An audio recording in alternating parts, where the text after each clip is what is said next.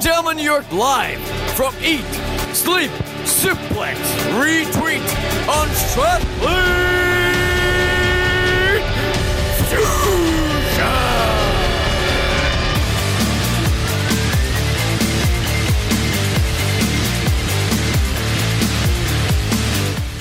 Hi everyone, I'm Ross McLeod and this is Eat, Sleep, Suplex, Retweet. Today we're talking about Money in the Bank 2018, a show of highs, lows and in-betweens. We're going to cover it all today on Eat, Sleep, Suplex, Retweet. On a massive weekend of wrestling for the UK tournament, Raw, SmackDown, Money in the Bank. First off, a man who was at the UK tournament, Gary. Hi guys. Hey, Great time in London at the UK Championship. I just hope we're not going to give any spoilers away tonight, but I just hope that when this airs on the network, that the atmosphere I experienced in the Royal Albert Hall comes across on Yeah. screen. Uh, Gary had a great time. It was our second choice who was there. We did want Lucy, you know, Lucy who took over our Twitter during the Lucy who get threats, you know, nine-year-old lassie getting threats for spoilers. There really are some sad people on the internet. Next up, on his phone, not paying attention. Pay attention in class. It's Scott McLeod. Alright. Sorry, I was texting our mother, thank you very much. Hi, mum. How are you? she worries we'll never get out of this studio, she'll never see us again. Next up is a man who I'm upset with for obvious reasons. It's Alan McLucas, Hi friends. the winner of the wooden spoon in our Eat, Sleep, Suplex, Retweet sweepstake. It was rigged again. seven points out of a total 18. Conspiracy. Just oh, saying that. Conspiracy. You picked the wrong people. I don't. I know for a fact I didn't. I know you changed it. And next up, a woman whose national pride got in the way of a perfect 5 out of 5 takeover score. It's the Bath Bomb Princess, Sarah. Nikki should have won. Nikki should have won. No, she shouldn't. I agree. She should have. Aye, ah, Nikki. I-, I had that white chocolate cheesecake at the ready. I had to go back in the freezer. Oh well, build a bridge and get at it anyway. Moving swiftly on, we're talking about Money in the Bank 2018, and we're going to start off with the duds of the night. But first off, talking about our sweepstake, and I can't believe I'm saying this sentence. Stacey won our sweepstake. The woman who doesn't watch NXT and watches WWE part time beat literally every single one of us. But we also have our spare change in the tin, which is our version of Money in the Bank. We have Stevie Wilson, who's buggered off on holiday, like he deserves it. We'll explain the rules later on for that. But first off, if you could make sure you're subscribed to us on iTunes and all good Android podcasting sites, just search Eat, Sleep, Suplex, Retweet. While you're at it, drop us a review, give us five stars. If you don't like it, maybe don't leave a review. Go away. also, on, follow us on Facebook, Twitter, and Instagram at Suplex Retweet. Right, spare change in the tin. Yes. The genius name that came up, the quack who came up with. Still better than feast or fired. Yes, because we have no money or a bank, because we're tramps. but yes, Stevie, for the next, up until the square go that is, has the chance to cash in on whoever the champ is on any podcast. It's one quiz question, host choice, final decision. If Stevie's hosting, however, it falls to our MVEP, Quacko. Yep. That was your intro, by the way. Oh, thank you. it's, it's better than last week. I suppose slapping me in the back of the head would be better than last week. but anyway, moving swiftly on. Anyway, we're going to talk about the duds of the night, and we need to start with possibly the worst feud of the past two years: Sami Zayn, Bobby Lashley. Gary, what did you think about this feud? Uh, do we really need to talk about it? It's Yes, it's on the agenda. It's just so. It was just so terrible. I mean, the segments. I thought this. They couldn't. They would have to try really hard to do worse than the sisters, and then we got the obstacle course. And this this feud has just hurt both of the competitors in my view. And I mean, it's almost like could could we just take Lashley back in time and have him re-debut and try and forget that this ever happened because he is as as cold as anything now. Yeah, it's the the large, muscular, model-looking man who's built like a Greek god is the babyface because we're meant to relate to him, and the small, average, skinny, everyday guys that heel. Makes sense. Anyway, Scott, what are your thoughts on the whole feud? I'm still hoping that I'm going to wake up and uh, everything that happened to Lashley after his return to to has all been a dream. it's all a dream that never, it's a horrible dream that never happened. But just to, just to show, if you want to sum up how much people didn't care about this match, the chant of Bobby's sisters was very loud and very prominent. Yeah, a relatively short match as well. Sami Zayn's apparently nursing some niggling injuries. Uh, Alan, what were your thoughts on the match and the feud? Well, after the first segment, I watched about two minutes and thought, I'm better than this, fast forwarded it. And every time he came on, and I didn't watch the match because I knew it would be an absolute bore I bet you're feeling pretty smug just about now. Hang on. For those of yours listening, I'm very smug right now. Yes. Smug Tadger, like always. Yeah, the the Learn from the best. Touche. Uh, I, I'm much like you. After the sisters one, I did not watch this. Like the, the public apology, which I read about online, and just thought, much like you, I'm better than this. It was horrendous. I, I just I couldn't do it. I Yeah. really couldn't. I It's literally it's both guys that do it better. And the match as well was not. You're thinking oh, maybe a good match can save it, and it was just a squash match. Yeah, it's like the assault course as well. Like, what relevance is this really Yeah. got? You're like, did they get, go in the dark room, get high, and then thought this will be funny, and then realise no, it's not funny at all. Uh, Sarah, Well, I think see both of these guys they deserve much better. Like they're both really good workers. Obviously, like we haven't seen Bobby Lashley in years.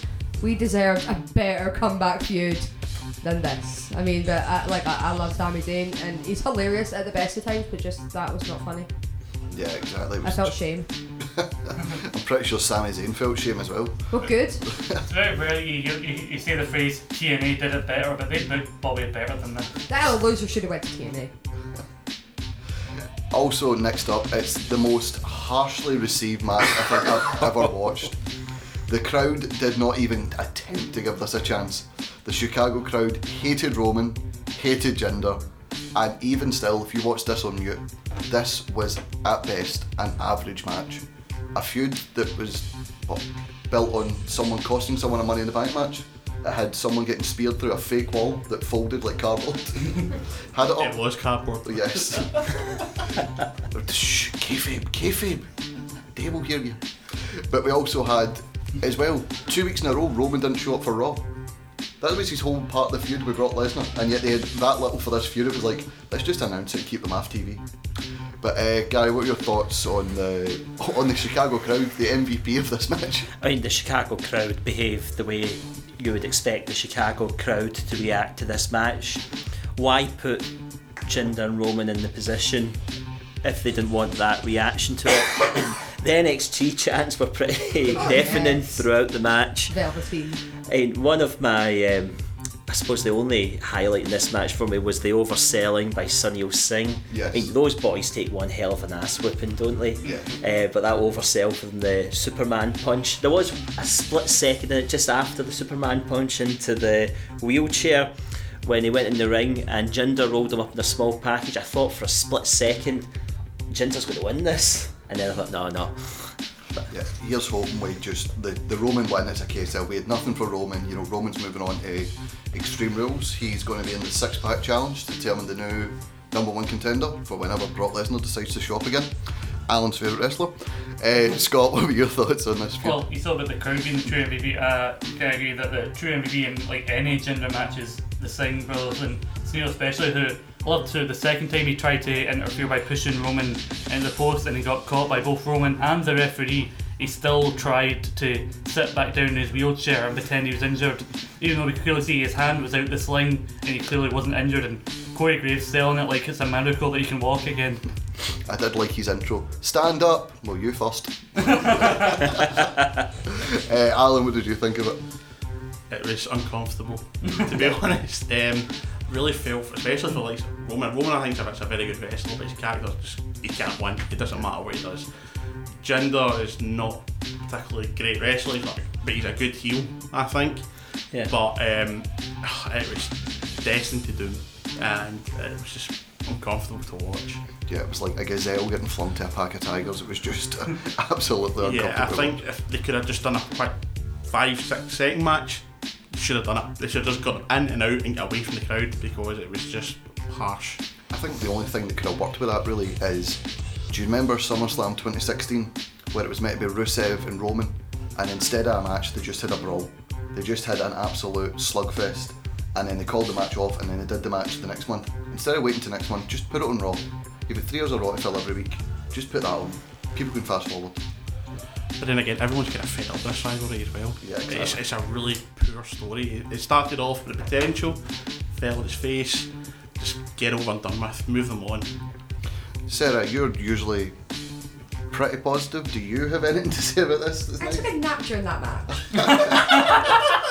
it felt like an opportune time. I'd just driven home from ICW and I was just I was in and out of the entire pay per view, but this felt like the best moment to take a nap. Yeah, I don't think literally anyone could blame me for that. I That's mean, it. sorry, sorry, I didn't mean to interrupt you, but we're so considerate though, Dave, to put this on right after that excellent uh, women's Money in the Bank match. I thought people need a rest. Let's put Roman and Jinder How out there. How dare you try to follow that?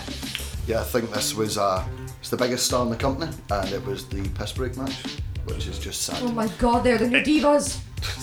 It is the new Brock Lesnar match. Oh my god. I never thought you would say that in the same, same It was the Brock Lesnar match. Roman. The time to go home. Let's go away match. First for everything, Gary. First for everything. And as we tell Dave every time, and obviously we had Asuka Carmella. Elsewhere. He cost me my sweepstake, and you know what the worst thing is? I can't even chin him. See, none of you believe me. I put it in the group chat. I was like, oh, by the way, he's going to be coming back. Nah, nah, nah, nah, nah. He's gone. He's gone. Nah, he's coming back. Why is there always that one smuggling? I know, it's usually you. That's because I asked him at box. That's why. Can I say something? Go. Like now, Sami and Lashley and Roman Jinder. It's fun to take the piss at them, but I wasn't expecting them to be anything, and they were exactly what you expected. Everything else in the night I really liked. This for me is the lone like terrible thing on this pay per view. Not only because it cost me a sweepstake, and it did. and I remember feeling so bad for Ellsworth when he got released and he did that Talk is Jericho interview after he got released. I thought, oh, I hope you get back, and then he came back and cost me the sweepstake, and now I wish death upon him.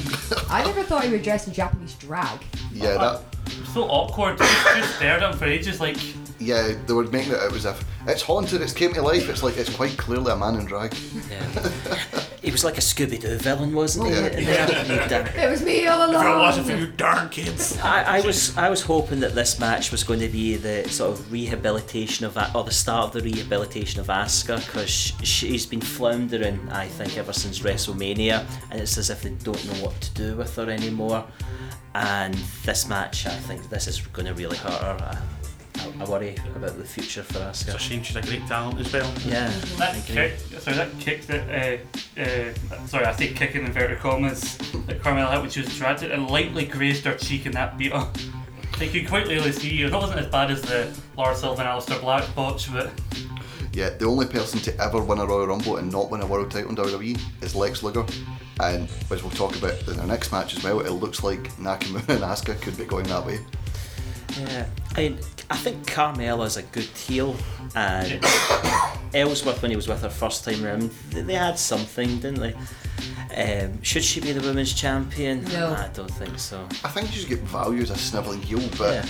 I think Ellsworth should have get involved more for the simple fact that, you know, you've seen three and four finishers fail to put Asuka down, and Scott said, a lightly grazed kick. What's that going to do? But, you know, we've wasted far too much time on this garbage of the night. Let's talk about an absolutely stellar match. It's the WWE title match between AJ Styles and Shinsuke Nakamura. Last man standing stipulation. Scott, thoughts on the match? I was in two minds of it at the time. In that I really wanted to have uh, heel Nakamura have a run with the title, but then I seen like the, the match itself and the finish itself how cool it was the forearm through the table. I think like can't really be mad at a match that good. I think it's quite like people would agree the best match they've had uh, since they, since Mania of the whole series, and uh, I'm actually so I'm only figured the fact that Nakamura didn't win the fact that the match was so good. Yeah, it's a bit a shame. Yeah, no, absolutely. Um, this is the match this rivalry's needed. Um, as I've said, well, I'm a big Styles fan. I did expect him to lose. Quite surprised he didn't. Um, as we've seen before, I don't believe in a long title reigns anymore. I think they need to be four months tops now to keep a bit of freshness. Um, but wow, what a match! Incredible. But it's a, it's a shame it's had to come to the end before we've actually seen what the rivalry, but it's the dream rivalry, rivalry the one we all wanted, and it's had to. It's great. It's ended in a high, but the match of that quality should have been from the get go. See, I think the best thing is that it actually didn't end in a low blow this time. It's the best last man standing match I've seen in a long time in the WWE. Like, you'll see mediocre ones, you'll see kind of good ones, but this one, you could not tell which way it was going to go. Like they were getting up at the like the counting nine, and just like, ah, it's actually like that. Because I, I did have Shinsuke to to finally take it, but obviously now thinking of why they kept the belt on AJ, it makes total sense. Obviously, given the fact that he's now on the cover of 2K19, it understands that it, it'll run until maybe at least Survivor Series with us. Keep it a full year because the game comes out in October, so probably actually makes sense. But I would have loved to see a heel Nakamura, obviously just like not cutting promos in any English. That would have been hilarious. or a broken English, like I don't speak English. But yeah, Yeah. When Nakamura won the Rumble and he picked AJ Styles, I was like, yes, great decision. Well done, WWE.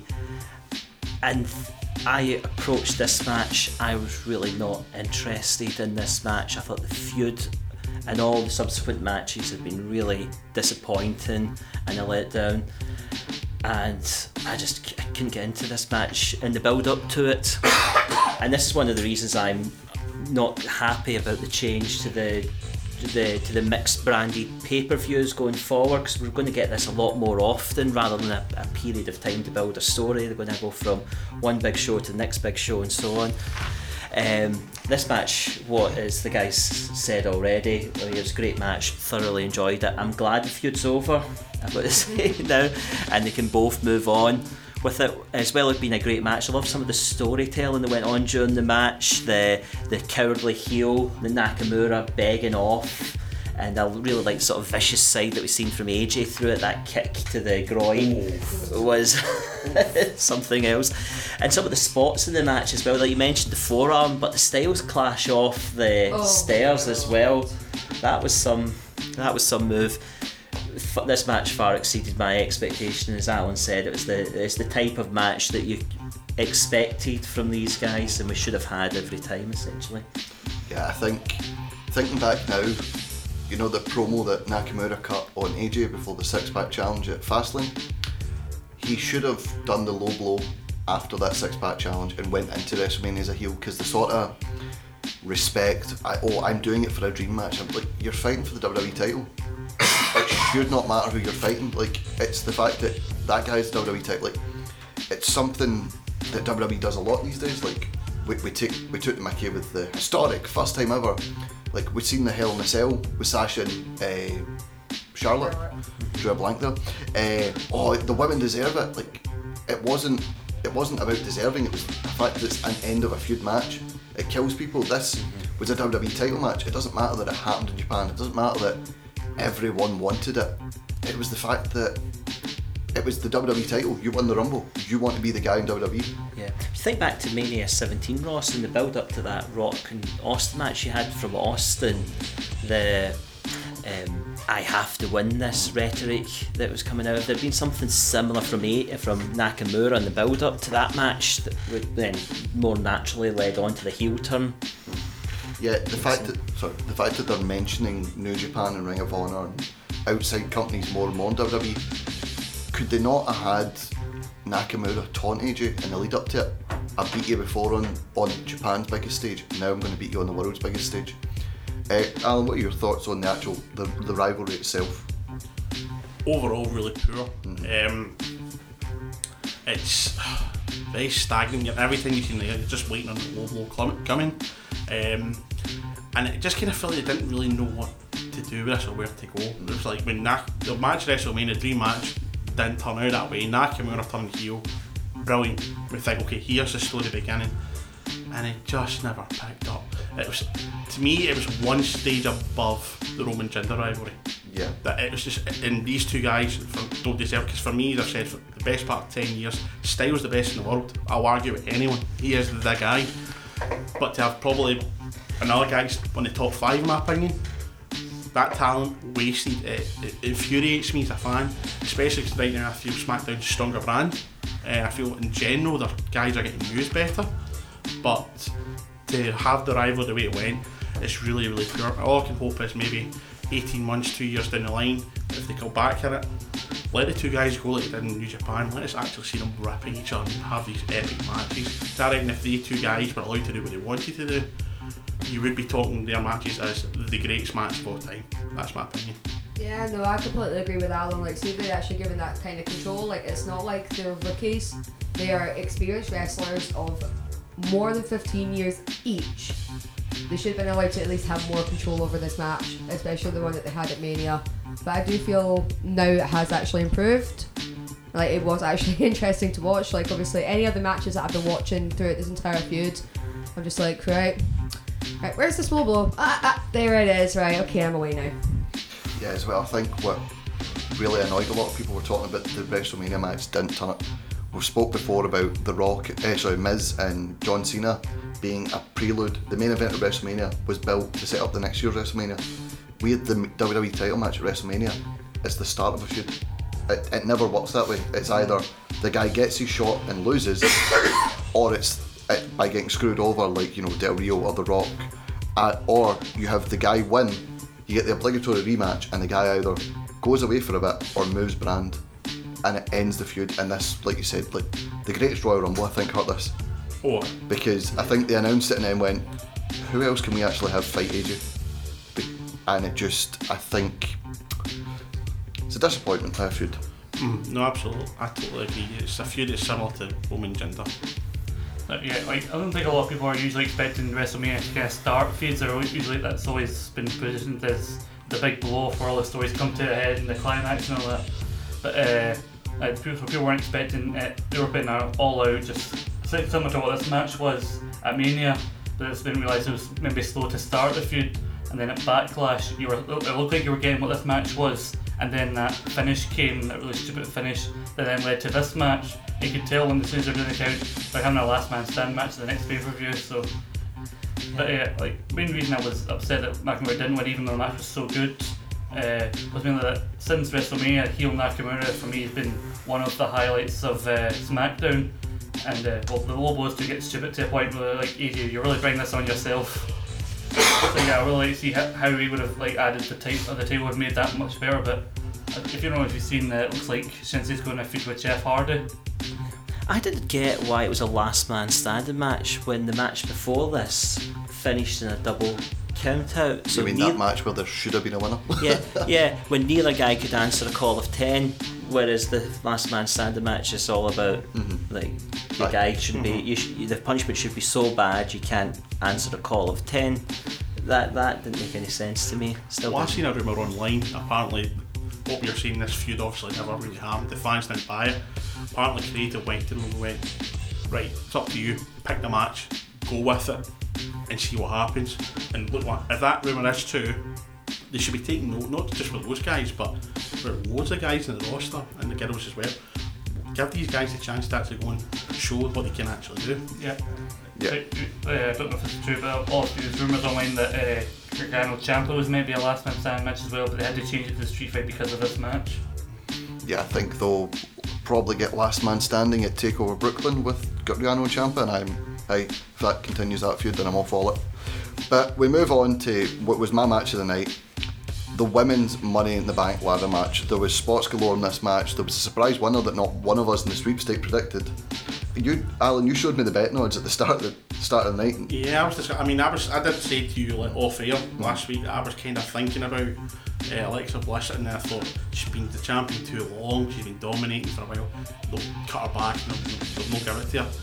But then I didn't have the guts to. Well, it was too late. I probably changed my mind as well. Um, we were going to ICW to see that she was. I think five to two on.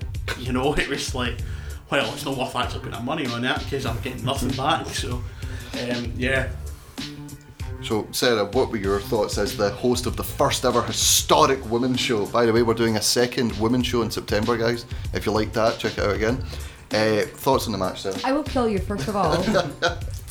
no, I actually really enjoyed it. Like, see, last year obviously with it just being exclusive to SmackDown, you had six lasses for, uh, for SmackDown that mm, mm, I don't think any of them, any of them have actually been in that kind of match before. I mean, obviously we were all talking about what's in Natalya on Total Divas shopping for ladders and having to get her dad to help her climb it.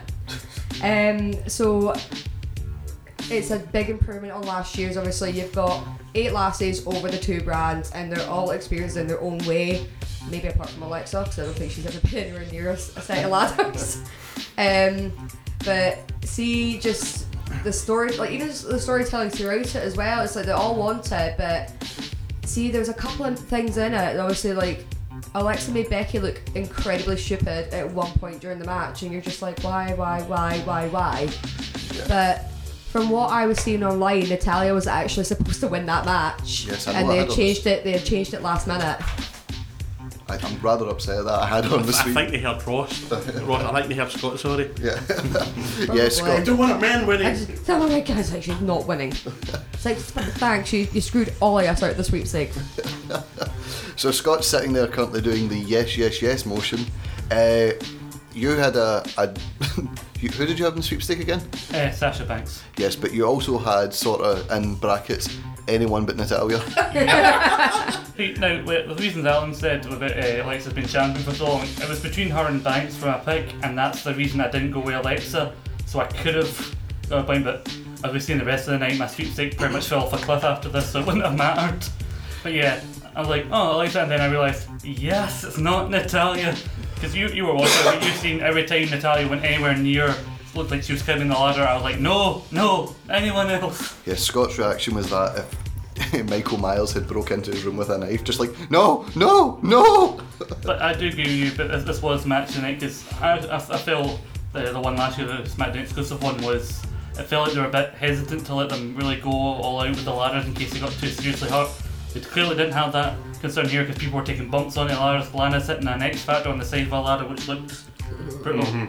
But uh, this, like I said to you, it's similar to what I, how I felt about the Elimination Chamber, and that I felt the women's one was much better than the men's, and the much like the Elimination Chamber, the main highlight of the men's one was Braun Strowman. Yeah, we'll get into him later on. Uh, Gary. I'm sitting here feeling very old. The reference to Michael Myers, because I know there's another Halloween movie coming out, which is 40 years since the first one, and I remember buying the VHS of Halloween H2O 20 years ago. Me too. Yes. Gary's too. part of our Help the Aged programme where we get aged people back onto the radio on the wireless. right on the wireless. on the wires.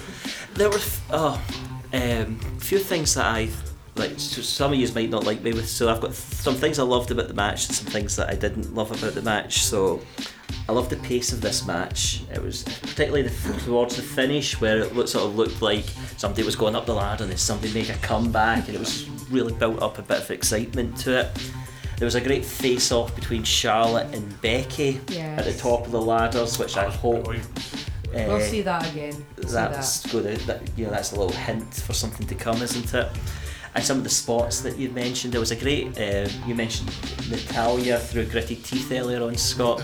so her power bomb off of the was it Ember Moon she did it to off the rope, top rope, and then into the ladder, which I thought was pretty. I looked uh, like a harp into it. yeah, Oh, it was pretty good. And then uh, Ember Moon's high cross body Yes. onto Sasha. That would look See, uh, we all thought that like I- I'd read somewhere it was going to be the Eclipse. So I'm quite glad they if, if that was the original one, then they changed it to a cross body because. Like what James said on the, the NXT preview show, that could have hurt really badly and injured her so badly. So a crossbody was a good way to go about it. the things that I didn't like about it. So the finish, Becky was stood at the top of the ladder, had the clip. Justice for. Becky. Uh, you know, it, the timing was off a bit there, wasn't it? Yeah, she did look like she could have just easily took it. She was just waiting for Alexa to get Yeah. there. Like, she, where are you? You're a bit late. Yeah. I also I thought there were too many people in this match, and I'm not sure it gets it helped to get anybody else over apart from the winner, maybe Ember Moon. But eight people in the match, I, I just thought that was too many for this one. I'd have been happier with six. I'm actually a fan of the. I seen somewhere online that they put, why not have, you know, we've had two battle royals at WrestleMania this year, a men and a women's one.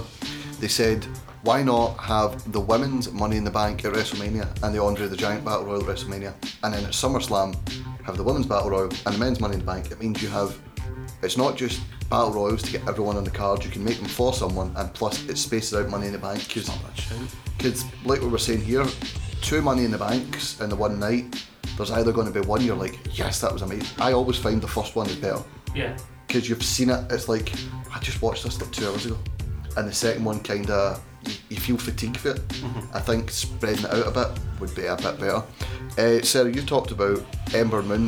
We've seen the, uh, the video for the Indies where she performs and eclipse off the ladder. Surprisingly, the spot she didn't do. One of our panelists took Ember Moon the sweepstake. That was Quacker. But that's your cue to talk, mate. I, I what? You took Ember Moon the sweepstake. Did I choose her? Yes, you chose her. I've got the You were the only one. Yeah. I, I've got the message on my phone and everything. I'm sure I picked Natalya. No, you picked Ember Moon. You better not have picked He, Natalya. he even said on the show last week, Ember Moon. To be fair, I picked Bayley in the sweepstake. Did I? In fairness, G- Gary's Bayley prediction was with the superfan Lucy with a knife at his throat. Daddy, if you want to walk again, you will pick Bayley. Um, yeah. um, I think I've forgotten exactly what I've done. But yeah, no, I'm a big Ember Moon fan. Um, not everybody on the NXT Dream Team agrees with me, but that's another matter.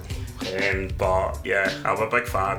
Um, I think what she does is amazing. She's an amazing technical wrestler. Her um, the speed that she does her moves at as well, and also the backstory as to how she ended up in WWE is another fantastic story. So, yeah, that's why I'm a big fan, and I, I can buy into anything that she really does, in my opinion. yeah, and as Booker T reminds us every time he's in commentary, I trained her. I, I, I trained her. Well, good for you, son. He's like the Hart family. They need to take credit for every Canadian. I was going to say, you would have been. Sorry. There you go, Sorry.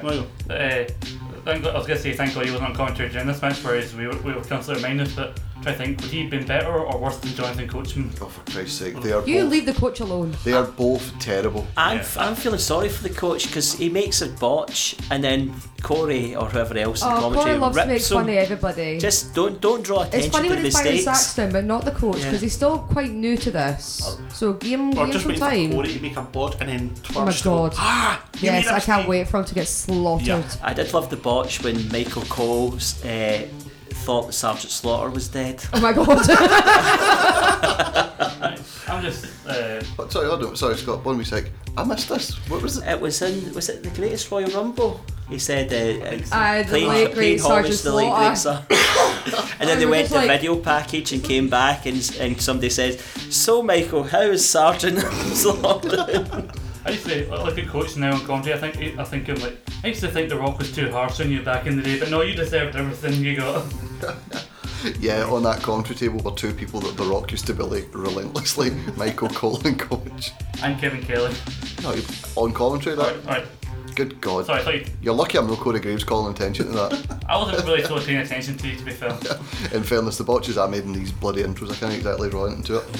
Can I just make one last point about this match? Uh, I think huge props needs to go to Lana for this. oh my god, yes. Because Lana obviously is the best. she is the best, right? but we all know she's not the best technical wrestler in this match. She's probably the poorest. But I've seen videos and I've heard a lot about the training she undertook for this match. Daniel Bryan literally taking her up a 20 foot ladder and throwing her off it, mm-hmm. training her kept constantly, and she she looked on par with every single person on that mat in that match.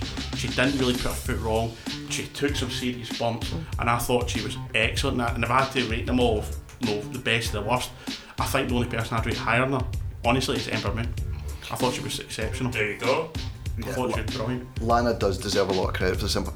I think people are too harsh on her online. She trained to be. A, she was a manager. She was an actress. She was brought in as Rusev's manager. It wasn't meant to last very long. She then trained to be a wrestler with like three weeks' notice to WrestleMania 32. Competed in one tag match, a couple of NXT house shows, and then they threw her into a, a world title match. Because basically, like we said last year, Money in the Bank, it was just SmackDown people that match I think was pretty poor for the simple fact you had Becky, Natalya, and Charlotte, veterans and naturals, and then you had someone like Tamina, who I'm sorry is just god awful, and then you had Carmella, who's not. I, I again someone She's else. raw. She's she's kind of raw. Yeah. You know, she's just developing. Yeah, someone who's not quite there yet, and you had poor Lana in her first match get flung into a world title match, hmm. just because we don't have enough women. Ah, because the whole idea was they were going to originally build the women's division round her, mm-hmm. And you're like, okay, I can see that, and then you actually see her start to wrestle, and you realise she's nowhere, she's not there yet. She's going to need a lot of time, um, and I think she's obviously starting to prove her worth now. And uh, you know, hopefully, maybe in about a year's time, I can see her definitely being a, a world champion easily, and Or she'll be on her own merit. Miss Money in the Bank. Or that on her own merit, absolutely. Wonder how it would have gone with Lana 'cause she's been over for, for ages now, Yeah. hasn't she? Oh, she's never she's never been not over. Yeah, just wonder how it would have gone rather than her first feud being on the main roster if she'd done a, a period of sort of cutting her teeth wrestling in the NXT. Mm-hmm. Well, she was doing house shows for like a wee while. Like they'd actually taken her back to NXT, but only to do house shows. They never put her on TV once. I wonder And how I think that, that I think it was probably a big mistake, but they didn't want to separate her from Rusev because at that time Rusev really needed her. Mm-hmm. So, Well, they did that with the Funkadactyls, didn't they? oh my They god, split no, don't up. talk about the Funkadactyls. Yeah, they sent Cameron back to NXT Yeah. and then seen her and went, Nope. nope. Yeah, so I think that's the fear if you do go back, you never make it back. But to be fair, NXT's the best product right now. I think if you told mm-hmm. you're going to NXT, you're like, you're dancing, I want to watch. We'll be able to ask Mike Kanellis soon, won't we? Yeah, he's he's done like two NXT now, but I think we could. not yeah. say no to. I think so. Yeah, it's, sorry, on yours. So if, he, if he's going back to NXT, as long as he takes that really awesome theme song with him, then I'll be happy.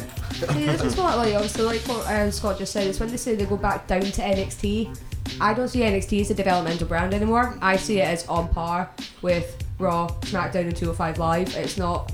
It is supposed to be the devel- developmental brand, but I don't see it as that anymore because they're actually better than the main the main roster. Yeah, that's the main. It's the it's the best product. Mm. I think the way you should be the way you should be talking about it now is, no, you're going up to NXT. or going to NXT. Yeah. It's, like, it's just like it's just like a Yeah. superstar shake-up. Oh look, you're going to NXT from Raw. Triple H's wee indie fed, it's not a developmental Well, that's, that's just, they're all supposed to be doing that as well because they have said there is going to be guys from and women as well from Raw and SmackDown that are getting put into NXT. yeah. We started tonight talking about some of the duds from the Money in the Bank show. If we were talking about the duds from the Takeover show, that would be an incredibly short conversation, wouldn't it? There was no, there was no there duds. was no duds. Scott Stud, there was not enough Keith Lee. Yeah. Oh, come on, tell me you didn't want to bask in his glory. What look at that glorious man. Speaking of NXT, you can listen to our NXT Dream Team podcast hosted by Kwaku with Strack, Sarah, Ra- uh, Ryan wasn't on, James, and Stevie, who went on holiday and abandoned us all. We will not let that go, Stevie. So we're going to go for a break now. During our break, you'll hear the first segment of Raw this week, which was our new women's champion, Alexa Bliss, and Ronda Rousey wrecking all hell on security, Kurt Angle, and Alexa Bliss herself. But before we go to a break, a wee brain teaser for you. What is the most popular month for Money in the Bank cash in? Is it August, June, April, or November? Stick around and we'll give you the answer after the break. Hi, this is James Ellsworth, duh, and you're listening to Eat, Sleep, Suplex, Retweet. I thought you'd be doing physical therapy with Nia Jax, but did you come out here to show me all the bruises and welts from the money in the bank briefcase that I left all over your body? Or did you come out here to learn a little lesson because clearly you don't understand the difference between UFC and? WWE? No, no. It's true because last night what I did was 100% perfectly legal. Legal. Now, it's not all bad. Ronda, I will tell you this. Last night you looked like you were just seconds away from making Nia tap. But I guess we will never know now, will we?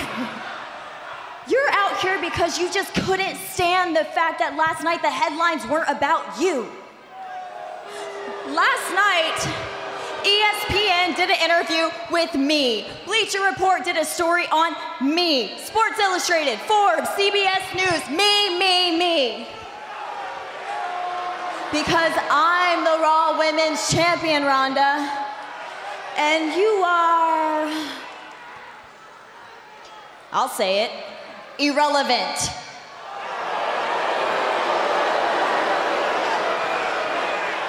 And if you ever want a championship opportunity, you better get in the back of the line, you overhyped rookie.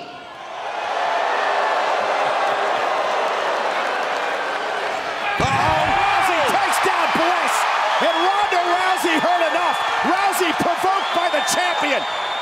This is inexcusable. Wait a minute. Oh. Rousey took out the general manager. You give me your hands on Kurt Angle. Bliss with the briefcase, and Rousey caught her. And Ronda Rousey now. Rousey's lost it. Ronda Rousey incensed. Hey Alexa, I bet that hurts. Kurt, get her under control. Oh no! Oh no! Rousey isn't assaulting the general manager. What is she thinking? Well, there's frustration, anger, but there's a line, and you do not cross it. A frenzied, irate Rousey. And a What is official- she Oh, doing? Trying to talk her off the, off the ledge, and now Rousey assaulting the officials. I can almost understand Bliss, but putting your hands on Kurt Angle and the referees for no reason. Ronda Rousey for has no completely reason. gone off. She has gone berserk. Ronda Rousey was provoked by the champion. Oh my God, this is inexcusable. Oh my God, Wait. it's the champion Alexa Bliss up on the shoulders of Rousey. Look at the power. Ronda Rousey. Oh, God. Bliss to a table. Rousey put Bliss to a table.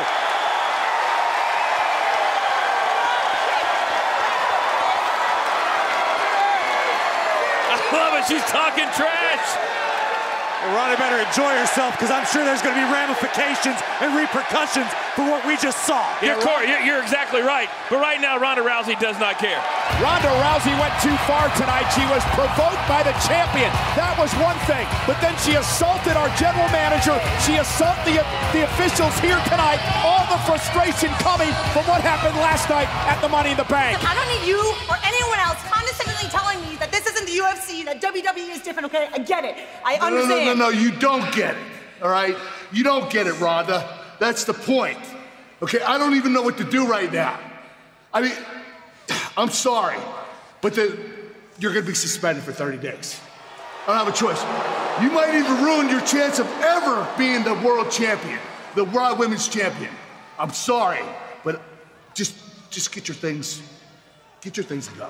You sound real Go. sorry. This is your resident Purple Rain here, and you are listening to Eat, Sleep, Suplex, Retweet. Ladies and gentlemen, you're live from Eat, Sleep, Suplex, Retweet on Strathclyde Fusion! Welcome back, ladies and gentlemen, to Eat, Sleep, Suplex, Retweets Money in the Bank 2018 review. Uh, before the break, we asked you a question. What is the most popular month for a Money in the Bank cash in? Is it August, June, April, November? Gary, what was your guess? August. Scott? Uh, June. Gary? Uh, Alan? I'm going to go April. Sarah? I would have said April. The only person that got it right was Scotty Boy. It was June. But unfortunately, the title's not in the line. You get nothing. Moving swiftly on. I were get, I talk- get bragging rights. Yeah, yeah, enjoy that then. uh, uh, we spoke before the break about the women's Money in the Bank match and the surprise winner of Alexa Bliss. We talked about how that was also in that match of the night. I think this match as well has a has a contention for it. Ronda Rousey, Nia Jax, Gary Rousey just continues to be a natural to WWE. I think. Oh, absolutely, absolutely. I was uh, a bit sceptical about this match going into it. I think folk uh, that have listened to the pod before will know I am not a member of the Nia Jax fan club, and I don't think there's any doubt this was Nia's best match ever. There was so much about this match that was great. I loved the storytelling about it. And I remember at the time when the match got announced, there was a lot of talk about, well, why is Ronda going in? Uh, but if you think about it, uh, why is Ronda getting this title match at this point? You think about it, it was announced on the carpet of the NBC Universal screening. WWE were in the midst of negotiating massive TV deals. The coverage they got from that with their biggest star at the time was was great. Yeah. Great. Uh, sorry, Gary, on go. No, no, I was going to say, in this match for me, just uh, exceeded all expectations, and I would agree with the point you were making, Ross, about this being a contender for match of the night. Yeah, as well. You were talking about it was on the NBC up front uh, red carpet. I think it was WWE. They love a good bit of mainstream publicity. Something we really hate about them these days. They're kind of attention whores. Uh, but yeah, biggest way to announce it: Ronda Rousey's first singles match. People were a bit upset that she was going straight for the title. when you look at the fact that she was possibly UFC's most dominant female, only woman to ever defend the women's title, I believe, to this Yeah. point. I was really pleased with the finish because the finish of the match helps with the story. So Ronda gets out of the match without losing and without being the champion. and it tees up some nice stories going forward. Also, Nia Jax didn't tap out, which has always been her Achilles heel. She can't get out of submission, so I think that keeps her strong. Uh, Sarah? Yeah, well, no, I completely agree with Gary. Obviously, it was a good end to the match. It made Ronda look strong. It made Nia look strong, and it didn't actually make any of them look like an idiot. I mean, I probably, I mean, I do like Nia Jax, but she kind of bores me in her uh, title run right now. Like she's, she was interested in the lead up to. Obviously, she was the one getting bullied and all this that, but then she was sort of being a wee tweener as soon as she got that title because you didn't know. She like she was supposed to be the babyface, but she was cutting heel promos at the same time. Mean, it just it was too confusing. If anything, I actually would have had Ronda just take the belt and have Alexa cash in on on Ronda straight there and then, and had it lead up to Triple Threat at SummerSlam. It's a good show. Uh, yeah, I think you're talking about Nia Jax's title run being pretty boring. I think it's more much like with like said Dean Ambrose and Dolph Ziggler. It's the chase to the title. It's when these people get the title. It's like where do we go for here? It's why most babyface world title runs don't tend to work. Uh, well, I say, Gary, if you're not a part of the fan club, please join. I'll get you a free T-shirt. so I think I'm quite a fan of Jackson. Uh, I agree that uh, this is probably a contentious for matching it because you can tell Ronda she's not the best on promos just yet. She probably could do with like a manager, kind of like how Brock Lesnar has. But uh, you can tell she really wants it when she actually steps down. She really works for it. She wants to be here and she put in a hell of a showing. And uh, I think I heard at the time that the reason she got that title match so soon was because uh, they didn't want to like leave her off in the Bank they already left her off uh, Backlash. so a smart decision. Uh, they're, they're obviously getting all this money. She's this big star. They need to use her, and they didn't want to put her in the Money Bank because they didn't plan on her winning. So they had to do something. So they put her in this uh, this title match, and I think they both put in a hell of a showing. I've been a big fan of Nia Jax for a while, but I agree. I've been kind of disappointed with her title reign, and they kind of create. It's kind of a creative way to get around to give her the title so soon. They give her a, a proper story. Yeah, it was the sort of I call it the Alicia Fox heel turn because every time you see her on TV, she has changed from face to heel again. People talk about the Big Show. this was sort of like Nia Jax's one. It was like I I'm fighting for women everywhere. You know, women of all shapes and sizes, and then the next week it's you're too small to fight me. You're puny weakling. Uh, Alan, what were your thoughts on the, the match before the cash in? I thought it was a decent match. Um, you know, obviously both guys look, both of them look quite strong as well. Right? Some of the power bombs, especially the power bomb with the the armbar as well. That was quite thunderous. Um, I just kind of echoing that what's already said. Both of them look quite strong. I'm glad that Rousey didn't win the title. I think it'd have been an outcry if she won. There's a lot of wrestling fans that weren't happy she was even in the match, but I can understand what people are saying they're a bit fed up of uh, Jax's run at the moment, but I'm not trying to be disrespectful because I can't slag anyone. If you ever see me, you'll understand why. um, because she is nearly twice the size of all the other female wrestlers, it's quite hard to work a storyline to put her in with someone to have a rivalry. So I think she probably she is going to lose the title eventually, and I think well she has, sorry, but. If the only other way we could have worked other than the cash in would have been it would have like a fatal or something like that, but they all have to gang up now. Um, and I felt it was right that Rousey didn't win one on one with her, especially because it was her first match. I was pleased with the reaction from the Chicago audience for Rousey when she came out because I wasn't too sure how that was going to go for the reasons that Alan just Yeah. touched on. But they seemed to really w- welcome her, didn't they? Yeah. And um, and that sort of, s- the crowd were really into the matches throughout. There were some sequences in it. I loved the when Rousey made her comeback and there was this sort of vicious sequence of sort of strikes and knees into Nia.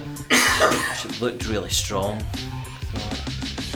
Yeah, we also had, after, as we said, the match ended in DQ. It looked like Rousey was about to claim her title. I think everyone thought, oh god, they're going to put the title on her straight away.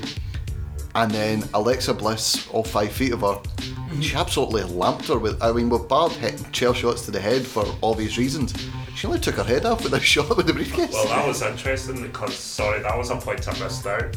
AJ Styles actually did Yes. yes. Nakamura on the head with a chair. Did it? Yeah. Yeah. I, honestly, I must have missed that. Outside. And the first time in eight years, is it? Yeah, you're right. Yeah, because I think the last one was Undertaker Triple H WrestleMania, and both men were fined for it. But yeah, we had the with the cash in, absolutely lamped with the briefcase. Match ends in DQ. Nia avoids tapping. Rousey gets the win, And then we had Alexa Bliss champion again. It was a sort of a a mixed response online. Obviously, the Chicago crowd getting to see a cash in. Whenever you get to see a cash in, it's like we're going to see a new champion. That's always fun to see. But the online community was kind of mixed with it. Scott, what were your thoughts on it? Uh, I liked it because I legit didn't see it happening so soon. Lobby did point out she had it for about 60 minutes or so, so technically Kane's record for catching the same night is still intact. He's still got one record to his name, but just give it a few years, Ron will have that record as well. Yes, we, Stevie talks about me shoehorning The Rock into every episode. Scott McLeod, his ambition in life is to shoehorn Kane into every conversation. Morning, how's your day? Fire, like Kane's pyro. Come on, that, that transition was seamless though, a bit money in the bank. yeah, but. Sorry, I was saying like I did. I was saying, like I said to you, like I looked at it and thought I didn't even consider they would do it in the same night. So I thought I had a feel like Alexa would try and cash in and maybe lose. Might be the first one to lose because they've had the first cash in out the way, so they can do all the cashing in and losing uh, attempt. So uh, yeah, I was quite surprised to see it happen because I heard the cheer. I thought I actually thought Stephanie McMahon was coming back to get revenge on Ronda from WrestleMania, and that would have got, really got some heat. Please don't mention that woman's name in my presence. Yeah, she, she would be kind of like Stephanie. She, and like now I would fully turn heel, align herself with Stephanie, and gives like more of a chase for Ronda. Uh, Sarah, what were your thoughts on? Because we never really got into thoughts of Alexa Bliss winning the Money in the Bank. Alexa winning Money in the Bank and then cashing in the same night. Little Miss Bliss is back on top, and I love it. No, um, it's obviously like see. I don't think it obviously we'll get to it later in the show. So with the men's one, Alexa Bliss called it Team Little Big, where the Money in the Bank briefcase holders. I mean, I think everyone should have listened to her. I'm going to listen to her next time she cuts a promo. Maybe I might actually win the sweepstake. Yeah. No, sorry, s- uh, no, no, Sarah, Sarah, were you still talking? No, I wasn't actually. Were you actually not? Right, sorry. Uh, Alan?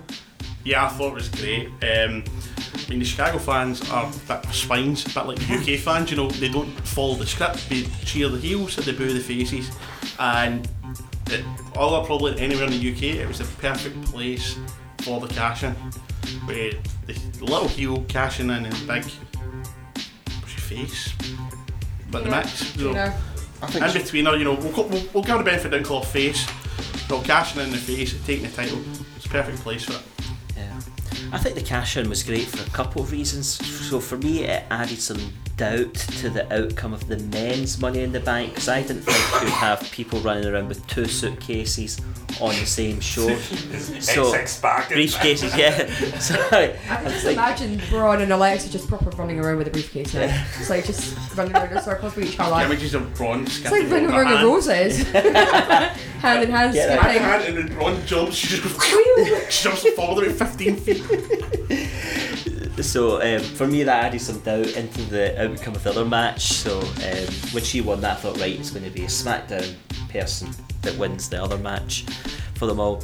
Alexa was a good champion, I thought, on Raw up until Survivor Series. And then she didn't really feature in. Kurt Angle mentioned this when she was complaining at one point in the build up to, I think, to WrestleMania. was Said you've only had two matches. something? Yeah, Yeah. you've only had two matches or something. Yeah. That definitely turned her title reign, I feel, the Elimination Chamber, because I don't know when it used, but I expect her to go be first eliminated, to be honest. I didn't expect her to actually do well in it. Yeah. The fact that she won it, so it's mind boggling. I mean, the story going into Elimination Chamber was Sasha Bayley, mm-hmm. and that's what we thought we'd meant to see at WrestleMania. So I hope that we see the f- sort of Alexa Bliss of her first run, that sort of dastardly heel, not this cold character that didn't really do much in the latter parts. There was a complaint online that I saw that was Alexa Bliss held a title every month from October 2016 to April of this year. December. What? It's December. Oh, it was Did you December. get the, them. I know the 'cause- tables match. Yeah, because the match was postponed because Becky was injured, and then obviously we had the match in Glasgow. Uh, sorry, yeah, December 2016, done a Dave there, to April of this year. That was the complaint a lot of people had. Did she need it? Is it necessary? I don't think it was necessary, but see, most of the roster, see, apart from Charlotte and Becky, Alexa's the best one they are. Uh, so she's good in the ring, and the fact that she can actually cut a promo and make you believe it. I mean, obviously, I think everyone can remember a promo at Elimination Chamber. You all thought that was going to be the baby first turn, and then boom, Yeah. right back, and that was it. It- she's she's done that a few times. She's done it on Talking Smack after winning the title. She done it at Elimination Chamber, wh- uh, like Sarah said there, and she done it on Raw uh, last night, uh, two nights ago. Every time you, you get sucked in, like she's sucked, not not just in the female division, the entire division, men and women. She's one of the best promo uh, makers. But Kwaku said he would like Alexa to win it if he couldn't get pick Ember Moon for the simple fact the promo she would have with it, the fun she would have with it. We didn't even get that. It was like instant. She did not hang about. She wanted her title back. that was I, I'm not gonna lie I was kind of annoyed to like in a weird way annoyed to see her that night again I didn't want that to happen because I just think she would have had so much fun on Monday Night Raw with it and just winding everyone up like she would purposely at the end of each match just walk down the ring walk round it and walk back and, and just wind That would everyone be up incredible. Yeah, it was in some ways that that would have been great, but this this in some ways was the perfect heel cash in, Yeah. wasn't it? Oh, she yeah. appeared from absolutely nowhere as well, and then suddenly was stood behind Ronda. I kind of feel Oh, like creative. She's got limitless opportunities ahead of her.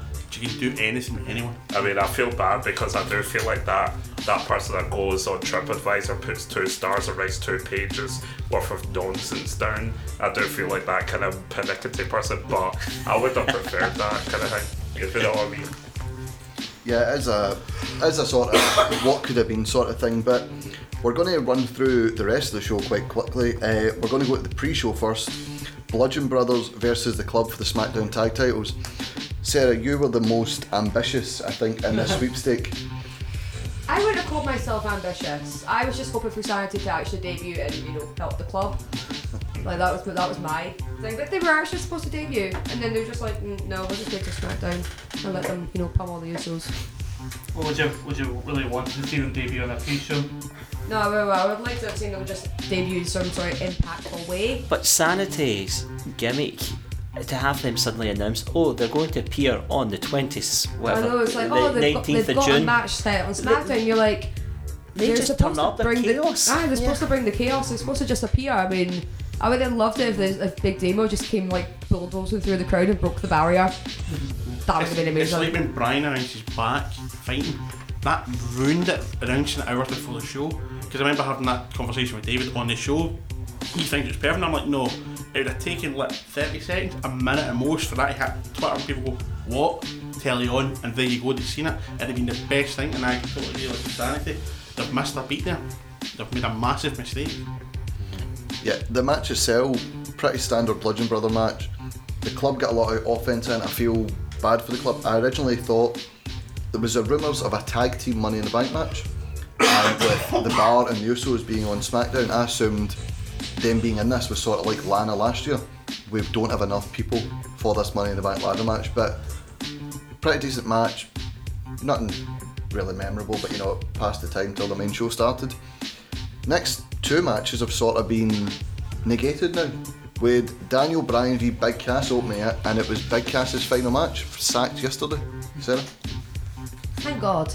Oh no! Oh, no! So no, I could not stand Big Cass. I could not stand him. He was boring. He was stale, and I just could not get invested in him. It was like see whenever him and Enzo were together, Enzo was the mouthpiece, and there was a reason for that. You took Enzo away, and Cass just could not cut a promo to save himself. But he was raw. He, it, Doesn't this is matter, he was just this is no. first singles rivalry. You were, he needed the time to get. Ah, and they gave him time, and he just didn't do it.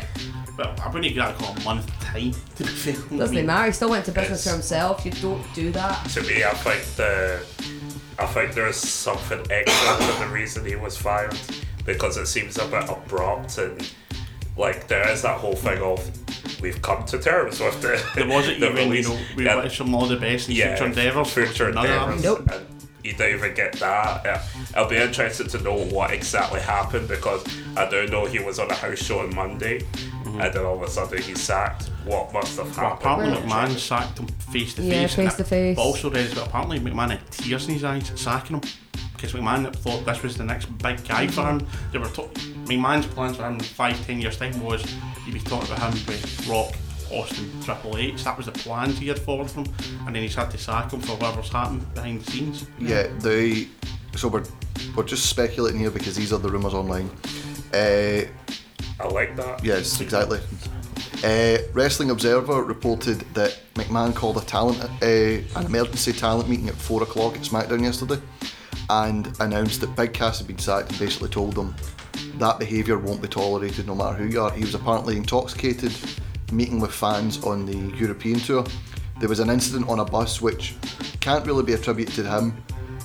The toilet door broke and he was locked in. Big Big Cass has claustrophobia, took a panic attack and being a big strong guy that he is, broke the door. And that was the bus they had for the next three days of the European tour. There was a toilet on the bus with no door. So that was a bit unfortunate. Again, not really his fault, that one. The intox- that's just unlucky. yeah, the intoxication thing is all him. As Sarah said, he went in for business for himself. The segment with a little person a few weeks ago, he wasn't meant to get physical. WWE had to pay the little person more money for a physical role. And I think it's a case of that with poor attitude, and he's a big pro Trump supporter. I think the rule in the rule in WWE. that, again, that one, I, I think that one's a red herring, that one's irrelevant because, uh, okay, everyone knows about View Trump, but the whole WWE management is big on Trump. Look at the big family photo. Ah, but they they're have all with reg- Trump. but they're registered Democrats though. Yeah, uh, but they're just friends with Trump. There's a difference. The thing, the They're thing. that- registered Democrats. Apparently they're registered Democrats, right? Yeah, but Linda, Linda fought in the as a administration. Republican. I'm talking about Vince and Stephanie and the rest of them. The thing was though, it wasn't he was a pro Trump fan, it was the fact that the unwritten rule in the WWE locker room is you can vote for who you wish, but don't bring it into the locker room. And he was a rather outspoken. It's like, you know, we had the independence vote here in Scotland, and there was always one guy, either yes or no. No matter what you voted, he would tell you why you're wrong. If you told him why you were voting the same thing as him, he'd tell you why you're wrong. So- Uh, so there's always a know-it-all, and I think that was the sort of reputation Yeah, he got. so, so, like I know it's a terrible situation, but so I just have this image in my head of like him being an outspoken Trump supporter in the SmackDown locker room, having this image of him going over to Sin Cara, like when that wall's built, there's be no, can he spring over, springboard over that wall? No matter how fa- how you can It's fly. like Sin Cara just laying them out like he laid out the others. Let's, let's move on. I please. think Oh, I, oh, I've went too far apparently. Yes. back back on the wrestling. Thank you. Going into this match, I've got to say this is another match that goes into the I couldn't have cared less column. uh, Which it's a shame because it's not that long ago we didn't think we'd ever get to see Daniel Bryan wrestle again, and I think this is a really bad choice as a first feud back for Bryan.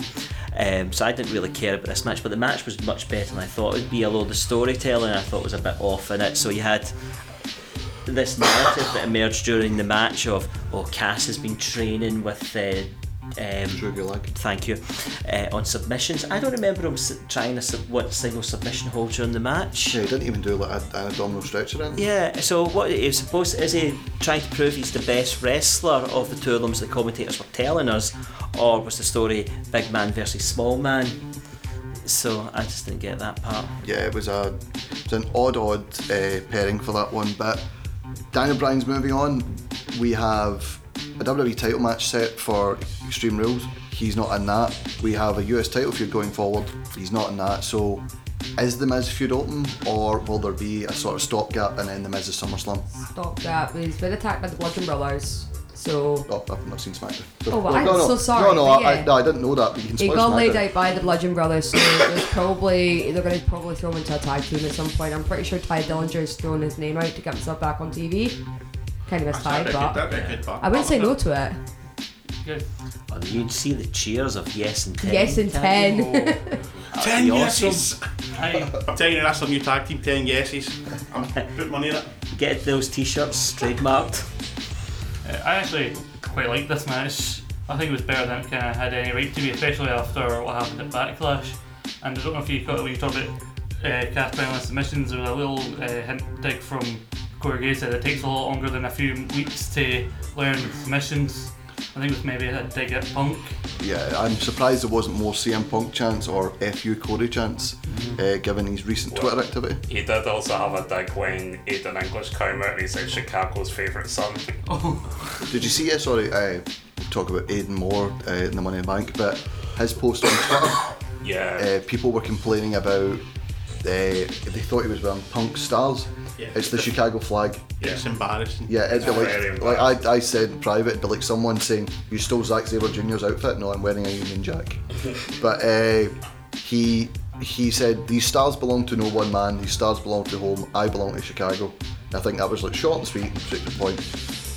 But the last match in the quick run through, Seth Rollins v Elias, I was convinced there was going to be like a guitar related disqualification and we'd have maybe some sort of like guitar related Extreme Rules style match, but Seth Rollins wins and then the next night on Raw loses the title in an open challenge to Dolph Ziggler.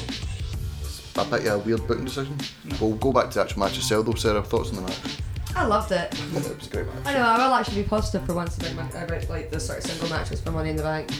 Um, no, honest to God, at the moment, obviously, I was just sitting and watching. It's the Battle of the Beards. right, you could not have a much more beautiful match than two men that looked exactly alike fighting over a beautiful prestigious belt. Um, but no, there was spots on it. There was it was the two actually worked really well together. It's probably been Elias's best feud that I've ever seen, and even that's when he was back in NXT, and he had some great feuds back then. But this is probably the best one, and I was like, I hope that he's not peaked. I really hope that he's not. Uh, considering there's been put forward that they're going to go in a new direction from obviously going possibly back to his drifter roots, which when you first obviously you first seen him coming around on Raw, just sort of walking through the audience, that was the greatest thing in the world. But overall, like match, brilliant. Seth losing, not so much because shout out to James, we don't like his hair. Okay, we don't like Dolph's hair. We don't like Dolph. Okay.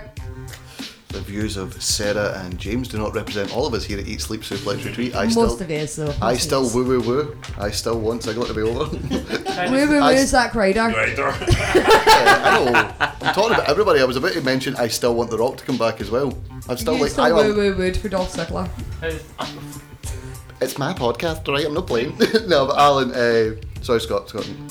No, I just, oh yeah, Sarah, like, were you watching the same guy? Because what what great feuds did Elias have in NXT? Because he was terrible in NXT. He didn't actually get good until he came up, in my opinion. I, I kind of agree with Scott there. I thought he was dire in NXT. I remember I seen he was one of the guys getting called up. You up. guys have no appreciation for raw talent. I, I, I like him now, but I didn't like him then. I like when him he now. got, when I like him now. He is a raw talent. When he- NXT talent, he was awful. When he got called up, I, I mean, I remember the, the time I was like, oh no, why is he here? The Uh, dr- he was known as the Drifter. yeah. Yeah, drift away as we used to always shout. Oh. I, I thought it was a good match. I, um, I'm glad Rollins has lost the title. Um, it's time for him up towards the main event status now. Um, he's done well with the title, and just want to make one point: that is not a beautiful title. I think the Intercontinental title was a horrid title. I think the old Intercontinental title is the best No, looking the title. white No. one is the I was best see when Cody one. Graves, see when, not Cody Graves, see when um, Cody Rhodes came out and he changed it. I cried. I was like, you just get rid of the most attractive looking title in the whole company, and you went back to that old piece of crap. No. Yeah, I think it's the sort of the winged eagle thing. The fans from, like, obviously you and Derek, you grew up with that title. Me and Alan grew up with Yeah. what I call it. I spoke to my friend Gregor about this. His mate calls it the Triple H title because Triple H was the guy that held it. I call it the Rock title because the Rock was the first guy. See, to I would call it Shamrock title. Shamrock hill. Oh, not the Intercontinental. I'm talking about the WWE title. Oh, the but, WWE, but, aye, but it's the same sort of thing with the Intercontinental title. It's the title we grew up with, so it's what we're used to. Yeah, I, Yeah. I just don't like this new shape of it. I don't like. I think it needs a change. It's much like a Stevie Wilson. It's my podcast, and I'll grow up. uh, Gary, quick thoughts on uh, Rollins v Elias? I agree with the guys. Really good match. Seth has just on, been on fire this year, hasn't he? Uh, And he's a great example. Some of the stories he's been given and some things he's been given to do haven't been the greatest, but he's really made the work. He's probably the most uh, exciting in-ring performer on Raw. I would say. Um, when I seen this match, I thought, okay, the finish sets up a rematch. We're going to see a little series between these two, and I thought potentially drop the title to Elias, and then he moves on to something else, and that was, you know, that playbook was ripped up and thrown out the window come Monday, doesn't? it? we, uh, we as well sort of we note that Cor- uh, Michael Cole, I believe, made. As of Raw, it was in the space of 80 days, he had eight televised singles uh, defences for the Intercontinental title. Brock Lesnar has not had that much in over a year and a half. But I just hope Seth doesn't go on to suffer from the curse of Dolph Ziggler. He won. He's going for the Universal title. Yeah, yeah, I think Rollins has been great. I mean, he, he got hands down Mojo Rawley's best match ever. I just don't see if there's nothing for Dolph and, and Drew leading up to Money in the Bank because they really just were in like sco- tag team squash match and they didn't. They're gonna give the B team the title shot, the Raw Tag titles. Why couldn't this have been on on Money in the Bank? Why couldn't Dolph or Drew have fought Seth? Question to be asked. Also on the Mojo Rawley front, you've never seen the pre-show match against Kurt Hawkins. Masterpiece of its time. But we're going to move on to the last match, the main event of the evening, the men's Money in the Bank ladder match. Uh, Quacker, you've got some thoughts on this one? Yes, can I just say my three favorite moments? Okay, yeah, I'm gonna I'm gonna be a sick man. Kevin always get thrown off. Oh yes. Yes. Second favorite moment, uh, there's a theme going on when Finn Balor is retrieving the ladder from the pile of Braun Strowman. and Braun just reaches out and grabs it and he's pulling him back. Absolutely brilliant. And the third one is when uh, Braun Strowman runs through that ladder, snapping it. But it's the business face that I love the best. Miz sells those reactions better than anyone else in either roster. He's brilliant. Yeah, uh, Gary, what were your thoughts on this? Do you know, uh, Quacker makes some great points there. I I like the Strowman story that Kevin Owens was trying to build in the build leading up to this, and then in the match itself. That it's all take Strowman out, and um, and then not have to worry about him. I was pleased that Strowman won, although he wasn't my pick to win it. And I'll be interested to see how Strowman goes about his cash in because his character makes you think, well, I want the match Exactly. you know the match is happening now. Be be there ready this day, this time, Brock. Um, some of the bumps in this match I thought were pretty incredible. Some of the spots that the Owen off the ladder, Balor's de grace as well from outside the ring back into the ring was pretty good. Many more sort of big high spots I thought in this match than there was in the other ladders match that we had on it. Um, and yeah, you stole some of the, the thunder uh, thoughts I had there. I, I actually really enjoyed this match. Um, I, I think it helps um, establish some of the others a bit more credibly because actually through the course of the match I thought, well, actually this could go any way. I, thought Samoa Joe would come away from the win. I still think he needs the big win, but I'm not disappointed that Strowman got the big win because I did think he needed one as well. Yeah, we had obviously you talked about Braun Strowman wasn't your pick. Mm-hmm. Our you weren't our pick to be on this show. It was Lucy, and Braun Strowman was her pick. Lucy in the sweepstake was the only person to get a single Money in the Bank winner right. Nobody got the women, and only one person guessed Braun, and it was Lucy. Well That's done. why we're experts. Exactly. That's why literally listen to nothing. That's why we have a diverse panel Yes. on this sh- at on least- these Yeah. shows. Di- diversity of idiots. That's why we had 16 people in it, hoping at least one is right. right. We were wrong on the women's front. Uh, Sarah, thoughts on the men's Money in the Bank ladder match? No, well, I enjoyed it, but there's not really much else to say that hasn't already been said, so I'll let someone else have a wee chat. I agree, it was a brilliant match. Um, I don't think it was as good as the female match, but one thing I did love about match is when everyone was just ramming, you know, all these lads on top of Strowman, and Miz just ran in the ring and started running up, and he started getting him, and it was just the face he pulls when he realises they're coming for him. He's like, That was great. That was That was great. absolutely brilliant. Um, I'm going to be controversial. I'm devastated that Strowman won. I'm kind of fed up with Strowman being this over dominant guy, and I thought either just get him to take out uh, Lesnar and then that's it, deal with it. But I just kind of feel like it's kind of put a lot of people back. I feel like we we're saying earlier about Rollins getting pushed forward for Universal title. I think it's going to put him getting a, a, a one of that the Universal title at least six months because I think it's going to. ma- I think the, what I think they'll end up doing is put someone like Owens to face Lesnar. Roman, uh, Braun will cash in, but I think it will be um, Rollins that stops Braun. But it's going to be. A good I, I, I think it's put everyone back about six months. See, I agree with you, but for a different reason. Um, like, I don't think it should be put on Braun because there's no point building him up as this guy who doesn't give a damn about anything, picks a 10 year old as his tag team partner because he could win the tag team titles himself, and then you give him something that's synonymous with a cheap. Um, ultimate opportunist win where you're basically going on the person that is completely wasted out. You just need to lay a punch on them and then they're counted for free. It, it just doesn't make sense. Do you think he's going to join an elite club of losers? Um, I don't think so. No, like he'll. d- He, well, I don't want to say definitely because if you saw my sweepstakes score, I shouldn't predict anything. Uh, um, That's why my career as a weatherman never took off. Um, so, um, like, just thinking, like he. Sh- if you're gonna give him that character as a dominant guy who doesn't give a damn about anything and just throws himself in it, you don't give him the thing that makes it a cheap win. If you know what I mean. So something Gary said about Braun being the champion, though, which by the way, something we didn't know, he didn't unhook it. He snapped it down. They, he, they, It's like the Cena thing again, yeah, isn't it? yeah, but his was meant. but um, you were talking about Braun calling out Brock and saying, "Be here this week. I'm cashing in." I'd like to see now with the Roman thing at the lead up to WrestleMania, Brock Lesnar didn't show up. Have Paul Heyman come out and go, "No, no, no. We don't care if you're getting money in the bank. When Brock shows up, you can take your chance then." That sort of thing. Like Brock does not show up on your time. And the guy's made an interesting point, one I hadn't thought of. Now with Alexa Bliss having already cashed in, we're going to have a year essentially of not having that type of cash in that Kwaku described. So the jeopardy that we've become accustomed to of somebody carrying the case for a while, we're not really going to have this year, which is not something I thought about before. I'd be surprised if we had that. Ladies and gentlemen listening, that's why you should tune in every week to our show and we'll hear if Stephen cashes in a spare change on the time contract.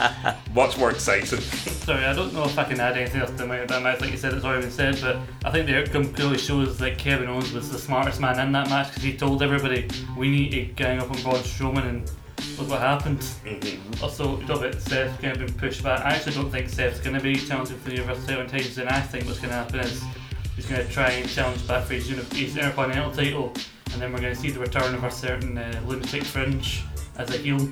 That's a good shout. Uh, Sarah, you said you uh, obviously everything had already been said. What's your thoughts on the actual winner himself, Braun Strowman? Didn't need it.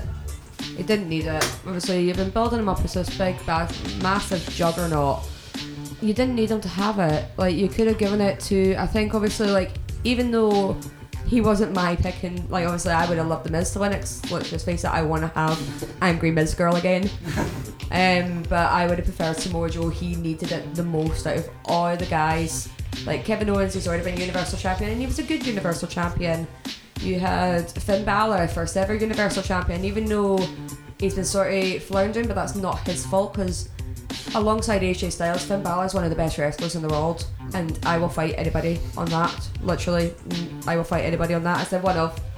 I said one of No, I alongside agree. AJ. He's, he's definitely I thought, top I, I thought Alan was going to hit me there.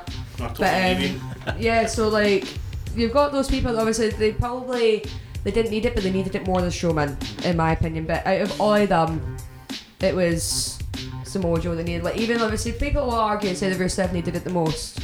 He didn't need it the most. Obviously, Rusev's one of the most over guys, and obviously, he, you can tell with that when they put him into the gauntlet match. Sort of spoilers for SmackDown, and he becomes the new number one contender to face AJ Styles at Extreme Rules. I think this is like obviously that's going to be the match that everybody's been finally wanting to happen because obviously Rusev Day is one of the most over things in the world. Unfortunately, I am not the huge fan of Rusev. I like him, but I'm not a huge fan of Rusev Day. But even he needed it more than Strowman, but not as much as Joe. Joe's the one that needs it, and I'm hoping to God that they do actually something good with Joe. And obviously, even just put him somehow get him involved in the mid card match with Shinsuke and Jeff. I would love to see a triple threat with those three. Yeah, it would be absolutely amazing. Uh, you're talking about how obviously you're not a big fan of the Rusev Day. I'm a fan of Rusev Day. I was never the biggest fan of Rusev. like I found his undefeated. I find undefeated streak boring. I like Alan says a bit m- modern title reigns, four months max. I think the handicap booking, and much like we've seen with Asuka, as soon as they lose, it's like, well, their luster's gone. It's like, I adds a bit less predictability to the matches, but it's something that's just. Ugh. But yeah, Rusev, I think Rusev Day. I, disagree. I think that's the best thing about Rusev now. But I've never been a big fan of Rusev. I just I don't see. I think he's a funny guy. I think he's a nice guy to do PR, but I don't think he's as good as they make out to be. I think I think yeah, it's taken a long time to get to this level. I think there's much more for him. I see him as a future world champion. Um, but I totally agree. Once you look at undefeated streak, you're nothing really in WWE. I mean, WrestleMania is where your streak goes to die now. Yeah. Taker, that's what you've had Taker, you've had um, Rusev, Asuka, the greatest one of them all, Fandango. so you know, it's it's a, it's a shame that it happens like that, and I think he's a guy who really deserves it. Um, and it's about time he got it, in my opinion. Something I will say as well, now we saw Rusev lose three in a row to John Cena. Mm-hmm. Do you know how much that hurt him? A couple of months later uh, on SmackDown, Cesaro was only the second person to pin him. They made such a big deal about it, and then it was like everyone just like, yeah, but he's lost three times to John Cena. He's already lost three times. A fourth loss in exact. He lost multiple tag matches, so it was just like, yeah, who cares? Yeah, it'll be interesting to see what happens come Extreme Rules were Rusev. Because, uh, I mean, there were talks uh, last year uh, around the time when Jinder won the title. Uh, that the rumour was that that push was actually meant to go to Rusev because uh, Ryan Ward, the head writer at the time, was really big on him. And then suddenly just it got given a, Ru- uh, Jinder because maybe they had that. The promos of him refusing to debut on SmackDown until he got a world title shot at Money in the Bank. And then that just went nowhere. Yeah, and then he just debuted to fight Cena because Cena needed an opponent. Because America. Yeah. Yeah. Wait, Rusev, we've talked about Rusev's undefeated streak. Rusev was cast as a heel for a lot of that time, but he didn't behave like a heel. He didn't cheat to win any of his matches, he didn't you know, have any underhand tactics. He was just a foreigner. No, they had Lana for that. Mm-hmm. So, he's a bit like the Strowman character, the super athlete, just demolished everyone. And the fact he did that on his bare feet as well. Oh, that gave me the creeps. Yeah. I don't know, his feet must have stunk. Oh, I have to wear feet just now. See that that was something as well. It's something that annoys me about the WWE's a global company, and then they do the America thing, and it's like we're proud of our country. You should be proud of your country. I'm proud of my country. Is it America? No. We, Boo. we can't talk in this country. I was in a venue last night when a guy got booed for being Scottish. Shocking. That is that's Shocking, eh? This is why WWE should come to Scotland. Yes. We're lovely, lovely people. Uncle Paul, get on it. And he was up against a super popular. Uh, so it's Wolfgang I'm talking about fighting uh, Adam Cole. Baby. Adam Cole is, Ah, we're Wolfie. uh, the only person cheering for uh, Wolfie, I hope he heard him, was Lucy, the top of. Uh, oh, you weren't? well, I was with her. Uh, two of us and two guys behind us. Um, cheering for Wolfie. Did anyone see his suit before the fight? Yes. Oh, it's like Bay City Rollers. It really also It's a thing of classic beauty. Style. He's the only guy I know could pull that off. Yes. Uh, I wouldn't say this to him in his face. Uh, I've met him before. He's a, he's a strapping guy. Um, I thought you were going to say something derogatory, like, no, strapping guy, tell him that. Just go, cheers, mate, and move Yeah, on. but I wouldn't make fun of his uh, suit. No, no. I'm sorry, but he won the tw- he won Twitter with the baby gifts before the fight. Yes. So he's put up gifts of like a baby walking into a room and leaving quickly. and he says stuff like Adam Cole walks in and sees Wolfie walks away. He did retweet uh, Lucy's picture Yeah. as well. He's a great lad. He is a great lad. Yeah, one of our own. Wolfie, we want an interview basically. Yes, please get in touch. His DMs are open. We're nice. We, we have Haribo. If Ross doesn't eat it all. Harley Goat fucking sniffing the night. But uh, yeah, so we've talked about cash ins. Can I just put a wee. Uh, I think it was used to talking about Kevin Owens maybe fighting Brock Lesnar. I would like Kevin Owens to fight Brock Lesnar, Strowman to cash in, and then Owens is the sneaky heel to get the pin. I think that would be absolutely tremendous. I think it sets up, it lets Brock go away, which Alan would love. Yes. Uh, if, follow me, I'm going to put it in Twitter what I think of him. Follow me. I'll tag him in it, see if he's got the guts to reply to the big dog. At Mick Lucas Allen, he's not got internet, he lives in the woods. I don't think he I bet his advocate does. doesn't really care what you say. He beat you twice at the beginning media and the No, ground no, for he's rumble. beat, he's beat the fake me. He's not beat the real me. We we will miss Alan on this podcast. Next week's show will be dedicated to him. But uh, that's the song Rest we in made at the peace, start. Alan. I will remember. so just uh, See when I walk in here with a big red title, then you're going to know. bought from www.shop.com. Oh, you probably should really tell. So we're going to quickly just go around the panel. Any sort of dream scenarios for a cash in, Sarah? See if Braun Strowman actually turned his brief, briefcase into a set of rocks, like a big boulder, like a big boulder. That would be amazing. Like actually getting him over the head with a boulder. like a granite rock. Yes, it suits him. Two of them just smack. Let's just. I just, ah, there you go. But no, I don't know. It's really, really hard. I would actually love to see him jump brand and go to SmackDown and cash in. I would love it because it's actually not brand specific. They did say at Money in the Bank it was, but the Money in the Bank briefcase is not brand specific. It was over two brands. He could easily jump ship, and I would not say no to it. Good shout. AJ Styles v Braun Strowman would be immense. Alan. Uh, dream scenario: of cash in Lesnar in Minnesota. Oh. Sorry, I just like if you customize the case, I'd like a black case with just the words Braun, but it goes it goes around the because of bro. It just goes all the way around forever. But I just love like if they had like whoever's fighting him at SummerSlam and they bring him with one of these obligatory appearances on Raw to hype it up, then Braun just gets him on his way down the ring like he wasn't expecting it. Just like and suddenly that throws it off because we're expecting all like say it's Roman Reigns or we're expecting another Roman, and then like two weeks before Brock Braun's cashed in. That kind of swerve. Uh, Gary, any quick thoughts before we finish up? Yeah, I, I can see the scenario of um, of uh, Heyman being on Raw, trash talking with him one week, and Braun saying to him, "This time next week, be there." But it's going to be a SummerSlam match, isn't it? Yeah, I think Something- so. A big big show, but I'd like that on Raw. Be here next week. We're going to do this. And EP, any quick thoughts before we wrap up? Um, oh, you put me on the spot. See, I would, being Braun, I would like to see him just walk out and just dominate anyone and not actually want to cash it in. Just like completely trash everything, run chaos, go to SmackDown, run chaos, run chaos everywhere, and just forget to cash in at any time. I want to see him do it like the hardcore title, cash in on Lesnar's farm, and you see him get chased off his property with a shotgun, holding the title ever closely. Just pin pin him in his sleep like Gerald Brisco and Crash Holly and the commentator whisper it looked like he's gonna hear them. Braun Strowman's the new Universal Champion. So that's going to do it for our Money in the Bank 2018 uh, review. Uh, if you want to see how our panel did, you can listen to our NXT podcast and our Money in the Bank preview podcast on iTunes, Anchor, Podbean, Podmatic, anywhere podcasts are. Just type in Suplex Retreat. We'll probably be there. Uh, give us a rating, give us a like. If you don't like it, don't leave it in. Go away. Leave us alone.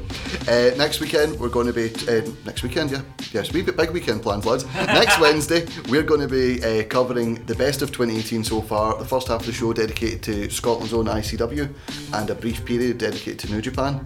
Indie people, could you leave us alone? We don't watch a lot of New Japan. We've watched enough. We'll cover the good matches. And then the second half will be all about WWE, NXT, so far so forth. We've got a lot coming up this summer. Uh, July 4th, our EP Quackers in the hosting chair for best wrestling themes. July 11th, we're moving into TV. We're going to be covering the Glow Wrestling series. Uh, on July 18th, our resident interviewer and Bath Bomb Princess will be having a Mae Young look back. We've got so much coming up Shugs, SummerSlam, all in, everything on the podcast. Make sure to tune in. That's at Suplex Retweet on Twitter, Instagram, and Facebook. Thanks to the panel, Alan, Scott, Sarah, Gary, and, and my EP Quacker. Thank you. Thank you. Thank you. And we will see you next week for the best and worst matches of 2018 so far. See you later. Listen, cunts, I don't care what the fuck you think you're doing, whatever you think is more important with your life, you honking bag of dick tips. You know what you should be doing? You should be going online, you should be subscribing, you should be listening to the back catalogue of Eat, Sleep, Suplex, Retweet, whatever the fuck you're doing, that's what you should be doing. I don't care if it's your mum's birthday, I don't care if she's feeling contractions, get on it right now.